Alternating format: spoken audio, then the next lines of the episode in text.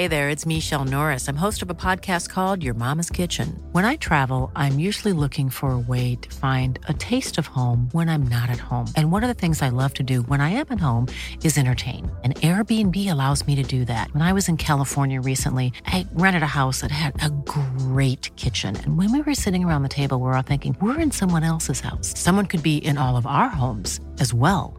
If you have a home, but you're not always at home, you have an Airbnb. Your home might be worth more than you think. Find out how much at airbnb.com/slash host. You only have three or four hours, five hours sleep a night. Is that right? I can go really hard, and if I feel that I'm, I need a little bit of time, I'll just put everything down. I called those a mini retirement last week on the interview and I got absolutely hammered for it. Let's yeah, go I've inside. that. Have you seen that? What are you thinking? It's a mini retirement, Mini isn't it? Honestly, retirement. if you switch off for an afternoon, it's a mini retirement. I was getting top heavy, going in the gym, 97k, going out wrestling with Stoke defenders and so on set. I loved it because I learned in England that I just got to go and smash people. You give Kevin De Bruyne a plan, and he's the best player in the world. But you give Eden Hazard chaos, nobody's better than him. You're taking bullets for everyone and fire on everything, and then you just become a pain in the ass. That battle you had with Liverpool for three or four years. wa- it was unbelievable. Do you think that was the team that Pep found most difficult Yeah, to beat as well? For sure. You've Listen ignored every bit of advice you've been given as a manager.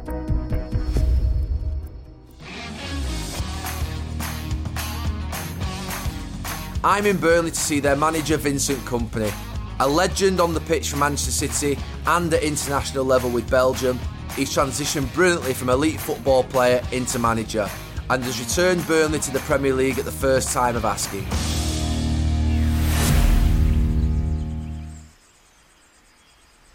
Vincent, welcome to the overlap. We're at Burnley's training ground and we're in the middle of summer, but you've got them back quite early. Yeah, get as much time as we can with the players on the pitch. Yeah.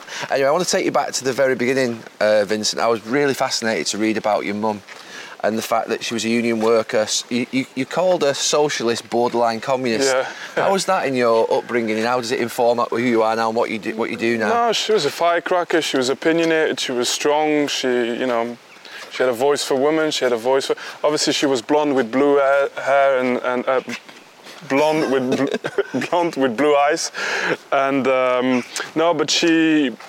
You know, and she, she she had children who were black, so that was really difficult in, in, in especially a lot of the lot of the areas where we went into.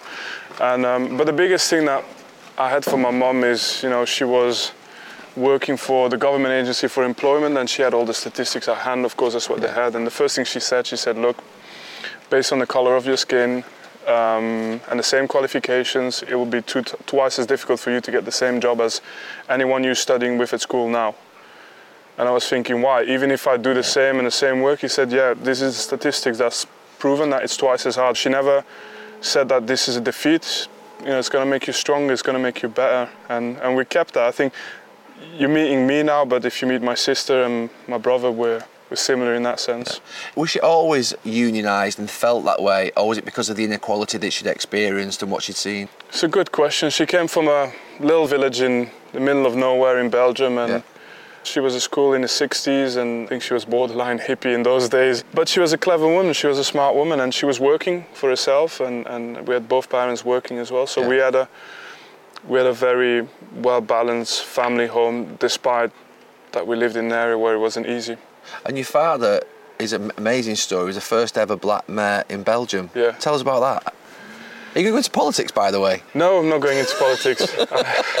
not at all. I like to say too much what I think, and, and I don't think you can do that in politics. um, no, look, my dad was was first of all he came over as a political refugee. He was part of the protests against the regime of Mobutu. So you know where you throw a rock and you get shot at type of thing. And um, and he was put in a camp like a like a punishment camp Yeah. for students that were against the, the, the regime. And and he found a way to flee to Belgium was a cab driver, did his studies, and then came my mother, came the children, and, and you know that's a little bit of his story. Then he was a teacher for a long time and and, and worked for DHL as well. And Right. then and then at the very end, he was an inventor as well. Okay. of what? Uh, well, wind turbines that rotate in a Right, different okay. way and create oxygen for lakes and stuff that you know when they Yeah. when they're stuck in the summer and it starts polluting. And then from there he went into politics and, and became the first black mayor in Belgium. Is that where do you think? I mean, obviously you're renowned and regarded by all as being one of the great leaders, and even in sort of the last five, six years, people say quite often they don't make players like that anymore. They don't make lead, make leaders like that. You're often referenced as the last leader of traditional type. Does that come from your upbringing and your sort of parents and the speaking out and the leading people? There's obviously more leaders and new leaders coming, of course, always. but, you feel like the last of sort of that generation where you were sort of holding a team together. You, you felt like that at City sometimes. I don't you. know. I, I think as well, even in my leadership, I got better with age, with time. Would I say I was a great captain when I was a captain at the beginning? No. Would I say I was a better captain at the end? I was a yes, but but it's just it's more the process of because because power is something toxic, right? You- Yeah. You, can have that feeling, especially in the down period when I was a b- get, becoming a big player and very successful. In the down periods, I've realized because I've had then the injuries after that, the bad Yeah. seasons after that, and I realized that you know power is very fragile and, and it turns and when it turns it's more violent than anything else so uh, I kind of learned to become much much more humble as well even being a captain just try and put a team before yourself. I think that's already a fantastic captain. So difficult to do in football. Yeah. and I started being more calm as well letting others come with the ideas rather than imposing everything on. And, and and then people start asking you and then that's the best dynamic. People going to you and say what do you want us to do? What do you think we should do? And and, and time helped a lot with this but you know you could say you're born a leader which is you're born with a personality to Yeah. say what you think but that doesn't make you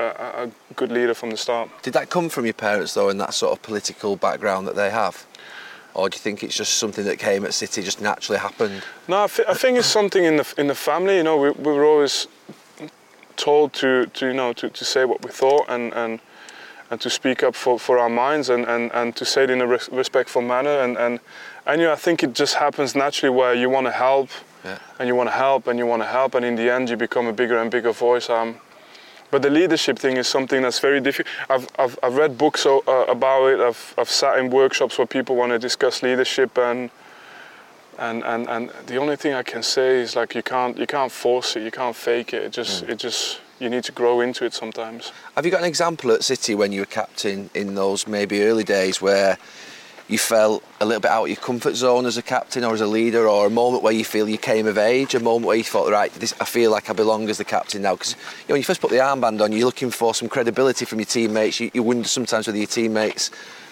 want you to be captain. There might be others in the dressing room that want to be captain as well, maybe. Yeah, I, I think the biggest thing is when you become a captain, it's the perception, but in reality, it means nothing. You know, you have to be a leader without having the armband. That's that's Yeah. leadership. But in the beginning, you start thinking it means more than than than Yeah. that. You know, you, you you start thinking of yourself as a symbol and all this kind of stuff, and, and it's definitely not the right way to go about it. But I would I would think the captain, right? You got to sort everything out. So a player comes to me, it could be anyone and as a little bit of a moan of the fact that you know why we're training at 10 o'clock instead of you know half past 10 and i'm going to the manager and said you know the players think we've got to train at 10 o'clock and you're taking bullets for everyone and fire on everything and then you just become a pain in the ass and um, and with time you realize that sometimes just waiting Yeah. will give you the right answer and then when you've decided that you are going to speak up about something you'll have more value It means something. yeah, it means something. And, and the thing is, though, always speak up if you thought about it and you think it's the right thing to do. But you got to give yourself the time to think about it. Yeah. Yeah. Who was the most challenging manager that you worked under as a captain when you were at City? Obviously, you worked under three. The challenge, and it was a very good man, was, was with Pellegrini, but he had this idea that the captain needs to always run at the front. And he needs to always be available, always play. Always... So obviously I had a lot of injury problems. Right. and I needed to be managed at times. Sometimes I had to get kept back, but in the gym I was training like a lunatic, but Yeah. no one would see that. Yeah. Um, and, and that really, for my body, it was just not something I was able to do. And, and, and I felt like, well, just because in his head this is how you have to be a captain, that's, Yeah. that's already set me back a little bit. So you didn't adapt to your sort of phy- physical circumstances at that time. No, but I get it. I get it. So where he's from, a bit South American and stuff, you're there all the time. You go, and whether you got a broken leg and you keep going, and and this was my nature as well. But it was the reason why I wasn't playing as much. Yeah. It's because I did all that when I was younger. Yeah. I had all the scars and all the Yeah. things of battle, and and and it just catches up with you at times. And I was just, you know, I was not able to. To, to be that guy at Yeah. least, but it doesn't mean that I, I, I didn't do my, my role, of course, for the team. You came as a midfielder to City. Yeah. I'm smiling as well because Well, actually, I, I was a remember it. midfielder as well. so I remember it, but I forgot it. And then obviously I was reading up in the last few days before I came to interview you, and um, Mark Hughes bought you as a midfielder, and you played 40 odd games that first season as a midfield player. I don't even remember you as a midfield player now. Do, you, do you think about being a midfield player? No, but do you know? Do you know what my thing was? Is like I, I always had a big frustration. It was as a defender, you're always the guy at the very end who's picking up the ball next to the keeper out of your net and you're bringing it back. That's the only time they see, people see you. Welcome I- to the club. exactly, and I had so much more. Uh, especially when I was younger, I was actually a ball-playing defender Yeah. first of the generation type Yeah. of thing, of, of from that era at least. And and but it, you know then in midfield you, it's never your fault. It's, it's true. It's, It's never true, your yeah, fault yeah. in midfield. As a young player, I was like, yeah. But then I started loving defending with Mancini, to be honest. Yeah. And so Was Mar- he the one that converted you and said that you're a centre back? yeah, because he wanted me as a centre back. We played Anderlecht against Inter Milan in the Championship when I was a kid. Okay. And I played against Adriano and Yeah, yeah. Obafemi Martins at that time, and they were kind of the two strikers in Europe that were unbelievable. Yeah. And I played really well at 17 years old, and He remembered that. yeah, and he tried to buy me at the time, and then so he landed at Man City. It was like you're a centre back, but then I really loved defending under Mancini Yeah. Because it was structure. So I was never on my own. You know, I wasn't defending two strikers, one going to me and then passing the ball and then having to. Yeah, yeah. You know, I had the athleticism, especially when I was younger, and I Yeah. loved defending one v one. Just two v ones too much. Yeah. And uh, and but with Mancini, you were never underloaded. No. You know, you always had guys, and then because I was a good talker. Uh, I was good at defending crosses. I was I was aggressive on any frontal balls, but then as well I was fast enough to, to Yeah. reco- so but having people around me made me so much stronger. And then I felt like for the first time I could actually compete against the very best in the world. Yeah. Because as a defender, if you're on your own, Yeah. you feel that a lot of players are much better than you are. Yeah. But when you have a good team around Yeah. you, Good shape. Yeah. all of a sudden you feel like you could play against the best. And, and my strength was communicating, people, pulling people together, and big challenges. And, and that came out even more, you know? Did you have doubts about him in that first year? Never. When, never had Never. doubts. You thought it would always come. Because he was right. I wanted it to be more aggressive. Yeah. So I started booting people in training. Did he like that or not? no, he didn't.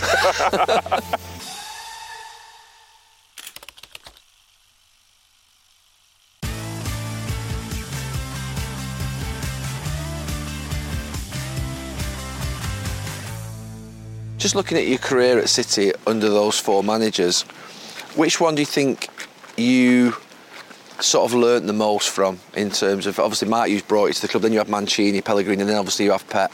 You'd obviously have learnt things from them all, but where was the sort of period where you felt I, that did the most sort of good for my career? no, Pep, for sure. Pep, for sure, even at the end. Yeah, because I was given a almost like a curriculum. You know, I was given a What do you mean a curriculum? Just a way to explain football, to talk about the game, to explain positions, to explain tempo of the ball, timing of support, uh, timing of runs, and, and understanding In every position or just your position? in every position and, and understanding what is the effect of every decision you make on the pitch, every position you take on the pitch. And, and like I said, it, it doesn't mean that I'm able to do what he does. It just means that I was able to just bring, to progress, to get, become a better player. To, to my biggest regret is that you talk about regrets. My biggest regret is that I didn't have Pep when I was 18, 19, 20 years old because the player that I was in that time, you know, I, I had some, I had decent potential. You know, You, th- you think he would have moved you into midfield and back into defence and sort of like you're doing with John Stones now, maybe back then? yeah, yeah, definitely right back, left back. I could have done at that time uh, all of it, but obviously as you get older, you get a bit bigger, you get a Yeah. bit stiffer. Injuries take a toll, and then and then a lot of my games, I was actually, I, th- I think as well, I could have been the best player with him, when I was younger, but as well I could have had a fantastic career with a manager like, for example, Mourinho, because Yeah. I, I was good in structured defenses. I was good at doing my bit when the ball's around me, and as Yeah. well making sure people are, are never getting out of position. So I was in the two extremes really. Take me back to that curriculum statement in terms of sort of what does a Pep Guardiola training session look like for a centre back? What was it? What sort of did he do? What's that curriculum mean? He just continues to keep No, repeating. it's it's you know you will have heard all these things when you were a kid yourself as well. When you have the ball, make the pitch big, Big. and when you don't have the ball, you make it. yeah, And then the addition to that is is why and how, you know, and and and and and so how is, for example, if your goalkeeper gets on the ball and you say now you have the ball again, you make it big. You can either walk into position, jog into position, or sprint into position. But you sprint into position, so you want to make it big as quick as you can. Yeah. And if a player is under pressure, you give support to your teammate as soon as you can because then you can find a free man and he has to then progress the ball. And and these type of things where it's almost like becoming like a chess match. was that every day that he would do those things? Yeah, yeah. But I, I don't think I'm saying anything No. new. It's probably more confirmation and, and, and how it works. But I think it's also how my mind processes things. Yeah. To me, that's very, very valuable. The same way I felt that if I had good information, I was able to, on the pitch, really, really translate it into something for a lot of people around me Yeah, um, that that was that was music to my ears because you know obviously I understood the plan really quickly and I, I didn't even need to be hundred percent fit to play well. Yeah, because I could I could do what I needed to do because I had the picture in my head before and, and um, I say this a lot but you know they they, they asked me the question uh, at the time when Kevin De Bruyne and Eden Hazard were at their primes and they said who's the better player Eden Hazard Kevin De Bruyne? And I was like they're two very different players. So you give Kevin De Bruyne a plan which he's getting from Pep and he can have the picture in his mind before he gets the ball and he's the best player in the world. Nobody can do what he does because he sees the picture before he doesn't have, actually have to open his eyes.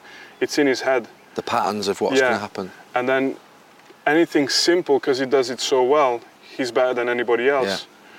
Um, but you give eden hazard chaos no organization no structure and nobody's better than him other than maybe your messi's and stuff like this but th- that's the level right Yeah, because they they weave their way, they find, they boom, they ride the challenge, they Yeah. turn one way, pressure there, turn the other way. Next thing you know, he comes out of something with the ball, Yeah. and then his next pass frees up someone because he's already attracted that many bodies around him.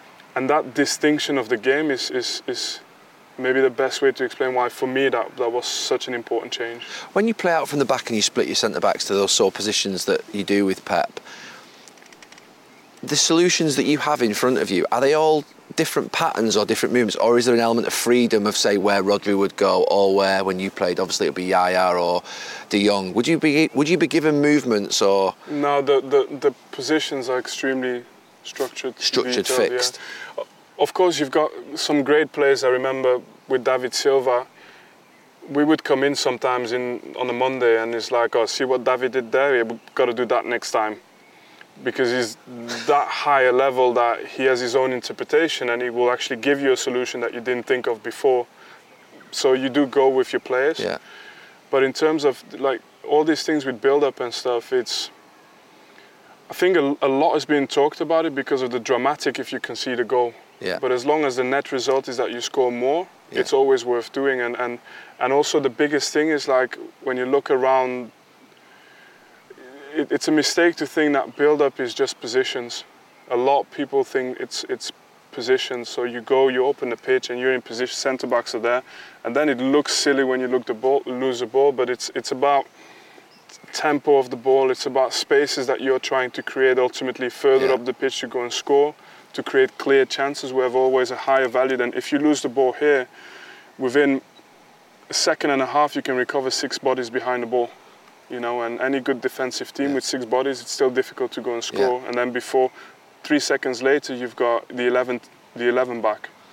Uh, whereas once you get through over there, it's impossible to add people to come back. Yeah. You're through on goal and you go and score. And so the net result is, is more important and, and, and, and the principles more than the positions. Did you find it challenging all the things that you were being asked to do when Pep was there at the beginning? Did you feel, or did you feel like inspired by it? Inspired, but I was lucky. Well, lucky. I had a bad luck. I, I pulled my quad in the semi-final of the Champions League in Madrid. Okay. After 10 minutes. Yeah.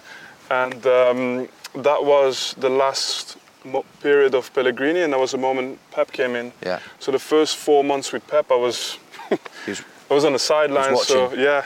So I made sure that every single rehab session I had was never in conflict with the time. So they said to you, oh yeah, when the team goes out, you go in the gym, no chance. so you watched training? Yeah, I said when the team's out, I'm out. and I'll do whatever you want me to do. I'll do it after, I'll do it in the evening, I'll do it Yeah. in the night, no matter what, but I'm out. And then when I saw the sessions from the team, I would position myself in those sessions on my own and I would see the physio and I was like, right, this cone goes there, that cone goes there. And I would set my own sessions up on my own for like three or four months. I would be in every meeting, every game, like I was taking everything in. Yeah. And so the, the, the moment where I came in, You were used to it. You yeah, I couldn't, I couldn't wait to execute it. but I remember I scared him a bit because we didn't have the best start necessarily. No, we no. had a very good start, then a bit of a dip. You know how it goes. Yeah, You start the season, summer months are beautiful, Yeah, yeah. and then comes the winter. Yeah. And, and we had a bit of a dip of form, and, and, and I came in at that moment in time, and I felt like I wanted I wanted it to be more aggressive. Yeah. So I started booting people in training. I started just to prove like I felt like, look, I can play, I can do all that. Did he like that or not? no, he didn't. so that cost me a few months on the touchline for longer. Oh, so he, actually he was he was subbing that first I, year. I think it was just at the beginning. I think if you look at his teams now Yeah. and what he's been doing since, there, there's no way that you can outmuscle City. No chance. yeah, yeah. This, this team's powerful now. I mean, They're it's- powerful. They've got everything. Yeah. But I think it was his first six months in the Premier League, and and and and to be fair, he did the hardest part out of anyone's job. It was to actually go into a country where nobody believed it could Yeah. be done the way he wanted to do it, and to then look back now at what he's done and achieved. It's unbelievable. But at that moment in time, I just came in and I was like, right. I've studied everything he wants us to do. Let's Yeah. just spice it up. did, you, did you have doubts about him in that first year when Never. when uh, when obviously you didn't you didn't win the title in that Never. first year? Never. Never had doubts. You thought it would always come. because he was right. He, he was right. So I, I had three A lot can happen in three years, like a chatbot may be your new best friend. But what won't change? Needing health insurance. United Healthcare Tri Term Medical Plans, underwritten by Golden Rule Insurance Company, offer flexible, budget friendly coverage that lasts nearly three years in some states. Learn more at uh1.com. Hey there, it's Michelle Norris. I'm host of a podcast called Your Mama's Kitchen. When I travel, I'm usually looking for a way to find a taste of home when I'm not at home. And one of the things I love to do when I am at home is entertain. And Airbnb allows me to do that. When I was in California recently, I rented a house that had a great kitchen. And when we were sitting around the table, we're all thinking, we're in someone else's house. Someone could be in all of our homes as well. If you have a home, but you're not always at home, you have an Airbnb. Your home might be worth more than you think. Find out how much at airbnb.com/slash host. three or four months where I was just observing, watching. So Yeah. by the time I go in, I, I couldn't wait to just be a part of it as well, and actually try and show that I could do it. But I never had doubts because I, I the moments when it worked, you could see that It was different. the other teams weren't ready for it. No. and it was just a matter of time. And and I knew as well that he he would probably get another transfer window, another summer to Yeah. strengthen. He was clinical in that first year or so in the transfer Yeah, window, yeah. wasn't he? Yeah, which which put the pressure even higher for me to come back stronger because I was like, it's happening again. I've I've had three or four cycles at Man City where you know you get a 60 million pound defender brought into your position. Yeah, And you here we go again. and you thought you'd done well. Did you think he was actually challenging you in that period? But you know, I want to add one thing. The reason why I believed in what he said as well is what is unknown is I did all my academy years at Anderlecht. Yeah. From the age of six to the age of 20 when I left the club. And Anderlecht took all of their ideas from the Cruyff philosophy. Yeah. So we played three diamond three um, from the youth. We Yeah. watched tape recorders from Cruyff going to games. We, this was like us on the bus, eight, nine, ten years old. We're watching tape recorders from Cruyff Yeah. going to a game, and I said that to Cruyff's, um, to to Johan Cruyff's wife uh, when I met her to to to understand how far that The that principles, the philosophy went. how far he went. Like Yeah. they didn't even. So when I was 17, actually, because as soon as I went into first team football, all of it disappeared, and I never saw it back until Pep came in when I was 30. Yeah. So it just went full circle. But what he was teaching, and that's why it was funny because I learned in England that I just got to go and smash people. We're good at that. And I loved it, but I loved it. I loved it. I could, I could have played in a championship and had fun. I, I loved it. I, I just, you go smash people and this, and I was getting top heavy, going in the gym, 97k, going out wrestling with Stoke defenders and on set. I loved it. But then he came in. I dropped four or five k to get my weight down, get Yeah. back leaner, and it was everything I knew from before. But obviously, as he saw me the first time, he saw the images of me smashing people, Yeah. so I don't think he, he, He liked it. I don't, no, I don't think he knew that I could do it. So you question whether you had the technical Yeah. ability.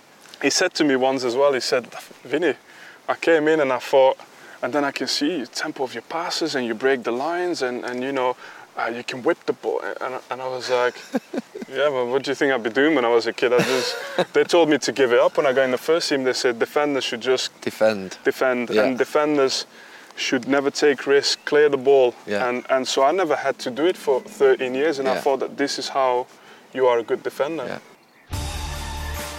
Game is finished, it's just a high five to each other and they walk off. I hated that. You only have three or four hours, five hours sleep a night. Is that right?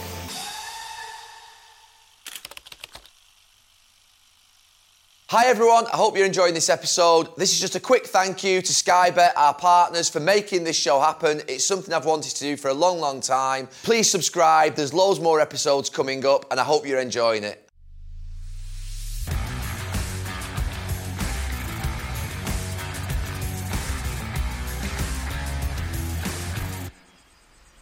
Going back to that battle you had with Jurgen Klopp's Liverpool for three or four years. it wa- it was unbelievable. I mean, it was the, the standards one year you were, winning, you were going like this and you were both winning towards the end. Do you think that was the team that you found most difficult to play? Do you think it was Yeah. the team that Pep found most difficult to beat as well? For sure, for sure. The biggest thing they had, the closest that I've seen in terms of what they were, was their relentlessness.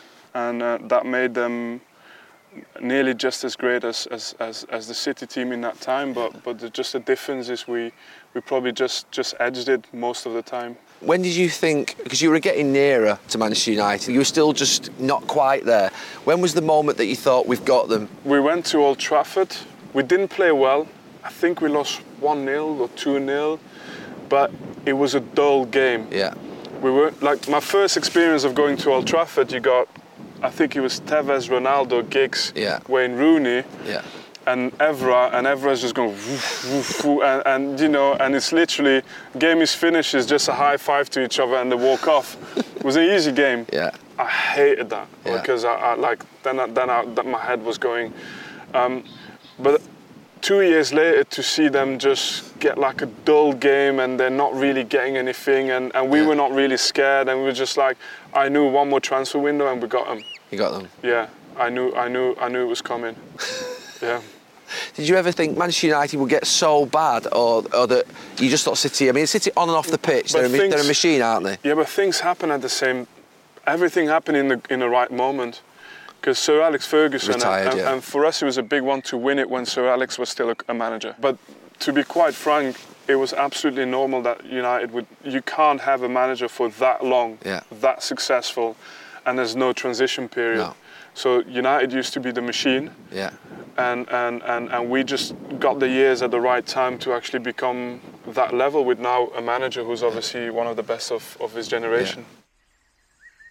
In terms of off the pitch at City, what was your view of how they do things? How have you brought that in here to Burnley? How have you brought the sort of the quality of the recruitment through the club, the academy, everything, everything that's happened in Yeah, the last the- seven the- or eight years? the- I, I tried to separate things. you know. so you stay to the football side. No, this is Burnley, and this was Man City. Yeah. You know, um, I try to separate things completely. I, I'll, I'll talk to you about my, my experiences as a player Yeah. because I can still. I've been a player for 11 years, but the, the thing that I experienced when I was at Man City is that it was a very calm club. Yeah. Despite all the craziness around it, I knew that I wasn't going to get politically maneuvered out or something. Yeah. Uh, if someone was better than me, he was going to play instead of me. So Yeah. there, it was not a friendship thing, but it was not. People wanted you to do well as well. Yeah. And and it was a calm club where you just had to be the best. If you're not the best, someone else replaces you. Yeah. And that lived there a lot, to the extent of what they are today. Um, and when I'm here, I draw on my experiences, but I'm, I'm, I'm who I need to be for what I think this place needs. players that I played with have struggled to separate their expectation as a player with their expectation, obviously, as a manager. And obviously, you're at Burnley now. You've played in a world class team at City under Yeah. Pep Guardiola. You've done great here at Burnley, but they're a different level of player than the one. How have you coped with the transition in terms of from a player that was there to a, to a club now that's doing really well? How's I, that been? I know, but look, Jack, Some struggle, don't they? Jack Grealish was a championship player not long ago. Yeah. You know, uh, it's it's the journey you're on. You know, and and I like the journey. Nobody can tell a player he's not good enough if he's got the talent and the desire. Yeah. You know, so there are players with us now who will go to the top level one day. Yeah. And and I like the journey and I like working with them and making them better and and then the other side of it is I never seen myself as a top player. Believe it or not, I never did. I probably would have. s- I saw myself as a top player when I was 17 to 20. yeah. Mobile, fast, Yeah. Dribbling for the. You, you'd be surprised. Honestly. I need to get some old videos No, out. you, you would, you would. Honestly, step overs going to like. I, I, remember I was going with wingers and say, "What trick are we doing before the game?"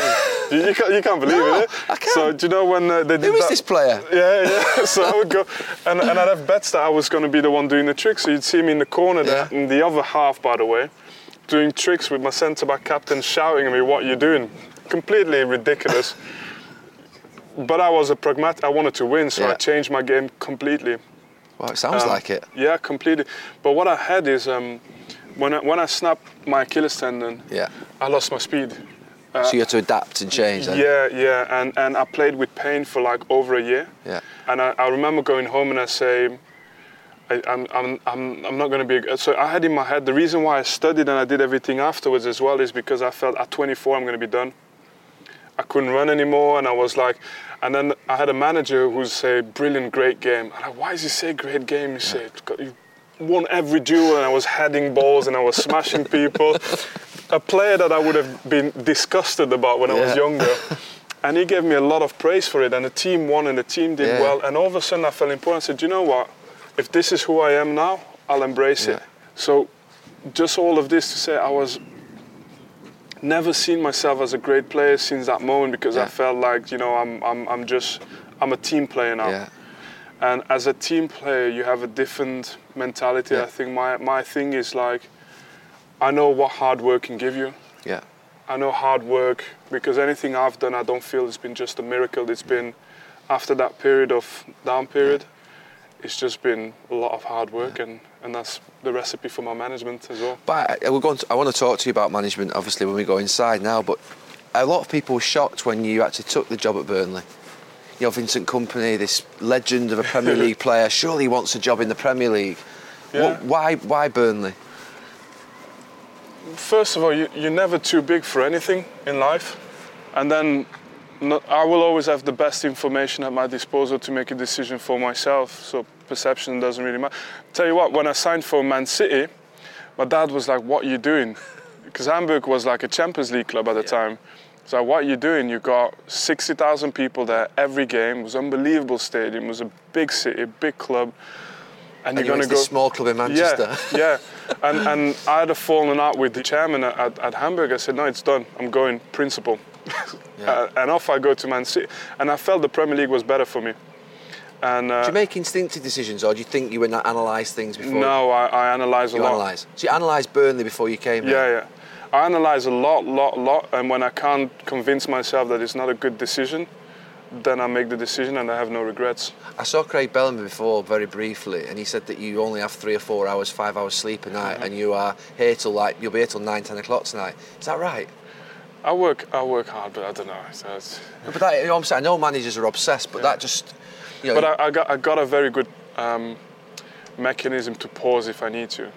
what's that mechanism? So now I can go three or four, five days. But if you go hard, then you have no regrets. You, you, you, no one can judge you for having an afternoon off, right? Yeah. So I can go really hard, and if I feel that I'm, I need a little bit of time, I'll just put everything down and I'll have no bad feelings about just spending time doing whatever I want to do. I called those a mini retirement last week on an interview and I got absolutely hammered for it. Let's yeah, go I've seen inside. that. Have you seen that? What are you thinking? It's a mini retirement, isn't it? Mini Honestly, if you switch off for an afternoon, it's a mini retirement. When you've won stuff, especially the first time you won stuff, you never know who's coming back how. So you've ignored every bit of advice you've been given as a manager.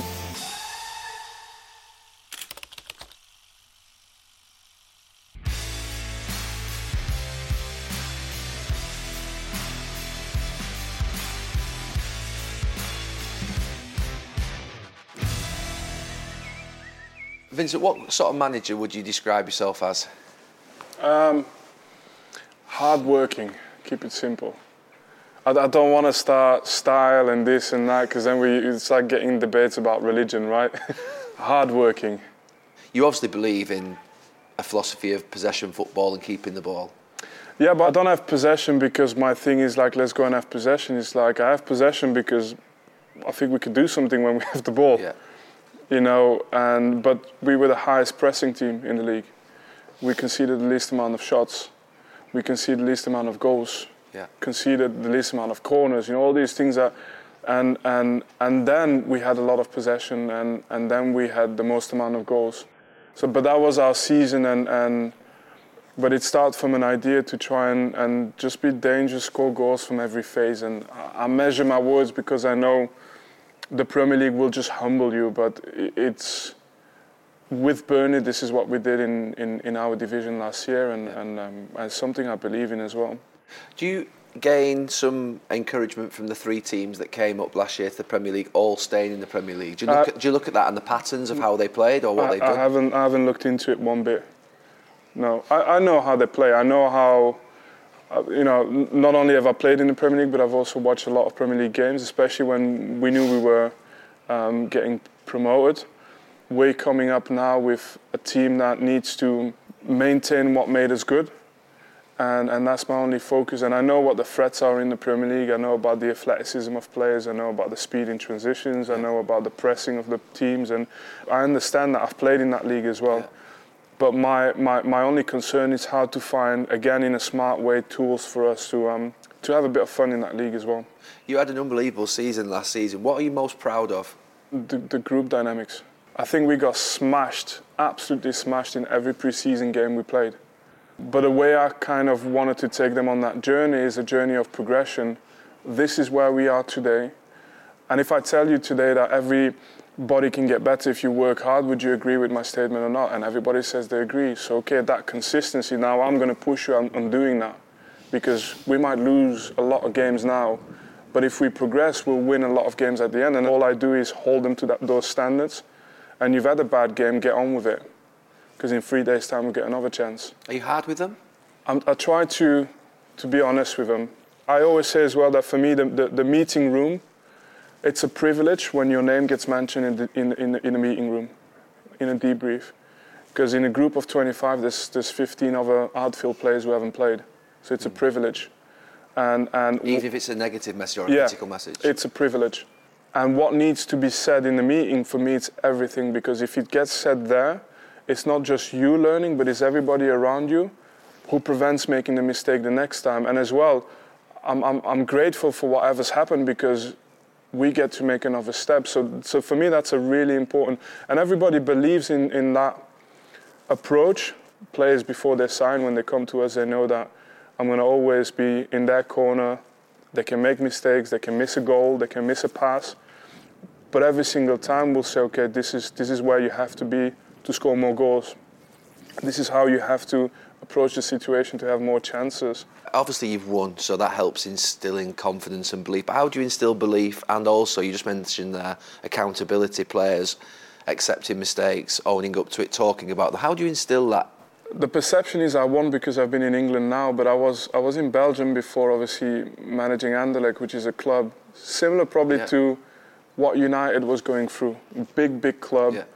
Just not achieving, and uh, and for many many reasons. It's Like put Chelsea and Man United combined, and that's what was happening there. Yeah. And you land in the middle of all this, and you have to kind of make sense to it for the group to keep going. And and I've got to be honest, even in those moments, I've never had the feeling that you don't get what you need from the group if you give them a way to progress. And once you get over that, and you will get over that hurdle, and once you get over it, if you're consistent, they'll never not believe in you anymore. Have you had to be hard on a player in the last few years in management and say, no, they're not for me and move them out? Is there a moment where you thought, I don't want you to name a player? It's part of managing. Yeah. You know, the, it's not something hard, it's not something easy, it's just, it's just part of the job. Yeah. Yeah. You're going to get asked a lot, what's the ambition for Burnley next season? You are, you know, when yeah. you get to this pre season. What's the answer going to be to that question that you're going to get asked consistently? I, f- I think realistically, we're not going to get 100 points again next year. Realistically. I hope so, you do because it'll be some season. so, so, become a Burnley fan so, for the season. So realistically, that means if you agree with the statement, then that means that we we we will have to review our ambitions a little bit as to what they were in the championship. But I hate, hate, hate putting a ceiling on something. I'll proudly say if we're not relegated, like this was a great season. Proudly say. But at the start of the season, you won't get me saying that this is the goal. I, I just can't physically express it. Yeah. I, I just can't. It's not in you, is it? You're used to winning, aren't you? Yeah, and, and I don't mind not winning if I'm feeling that I'm getting better. Because it's just a matter of time then. Yeah. You know, you, you, you got people who are relentless just chip away in it. And you just keep coming. and eventually, how many people have you seen off like this in your career? You know, well, I've been the same at times, but you know, people people have highs and they get really happy yeah. and they drop the standards yeah. and you chip away. Yeah. And people get lows and they get really sad and they drop the standards and you carry on and eventually you catch people up. As long as I'm feeling I'm doing that, I don't mind where I end up because I know that the next year will be better. better. That's what excites me. The next question you're going to get asked most is how much money will you spend and how many players do you feel you need to bring in? Do you obviously you want to be loyal and consist have consistency, but you obviously need to obviously as well make sure the team improves. How, how are you going to manage that balance over the season? Because you, you mentioned at City when uh, when Khaldoon came in and Mansour, you just wanted to stay on the train and on the bus, but yeah, now Burnley have gone into the Premier no, League. Some my, of those players will be thinking the same. No, it's, it's my culture. I, I said it to the players on day one in the Championship. I said it to the players when I was in Anderlecht. You are always competing with every player in the world that's affordable to Burnley Football Club. So if our budget is a given number, 10 million for a player, every player that's worth 10 million in the world, you have to be better than that player. And, and the best that's affordable to us. And, and of course, you take into account character, team cohesion, um, services to the club. Definitely, I'm, I really, really respect that. But I don't want anybody to get comfortable. And you know, when you've won stuff, you know that especially the first time you won stuff, you never know who's coming back how. Mm. The first time you've won something. And I want to have an open mind for that. So I'm also willing to just see, see who I'm getting back, see how, how many are ready to make that step into the Premier League. Because it's more, we're not going to go and get someone out there in the market just because he's a little bit better now. If we have a player that we think can still progress, then we'll always go for the potential of that player. Yeah. But if we have a player that doesn't want to progress, then uh, it's not a, a, a hard or a difficult de- decision. It's just something we kind of agreed upon before they came to the club, so it's fair. What's the best piece of advice you've been given as a manager? God, I've, I've been given so much, so much advice. Goes in, goes in both ways. in here and out there. Oh God! Is the one that stuck? You can't you can't have small centre backs in the championship. that was Carragher about Lisandro Martinez. I, I, I, I, didn't I didn't listen. Yeah, but I had it in the championship as well. Didn't listen to that one. Striker can't drop between the lines. Didn't, didn't listen to that one.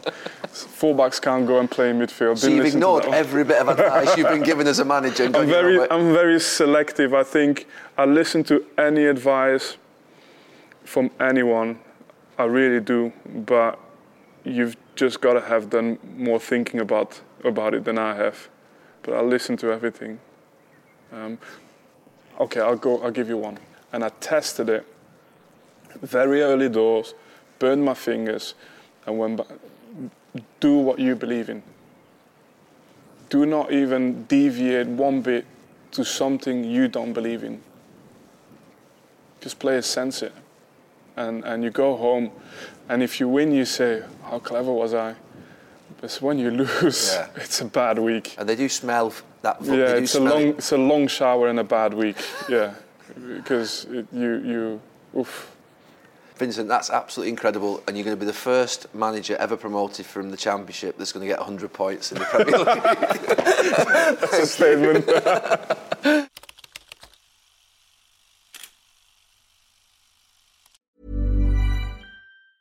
On Formative, middle school kids from New York City public schools interview a phenomenal collection of grown-ups. Me, like, I don't know what I want to do. You don't have to have all the answers. I feel like a lot of people's favorite topics are like interest in their life. That is a really good answer. The podcast where the leaders of today are interviewed by leaders of tomorrow. Listen now at newyorkedge.org slash formative or wherever you get your podcasts.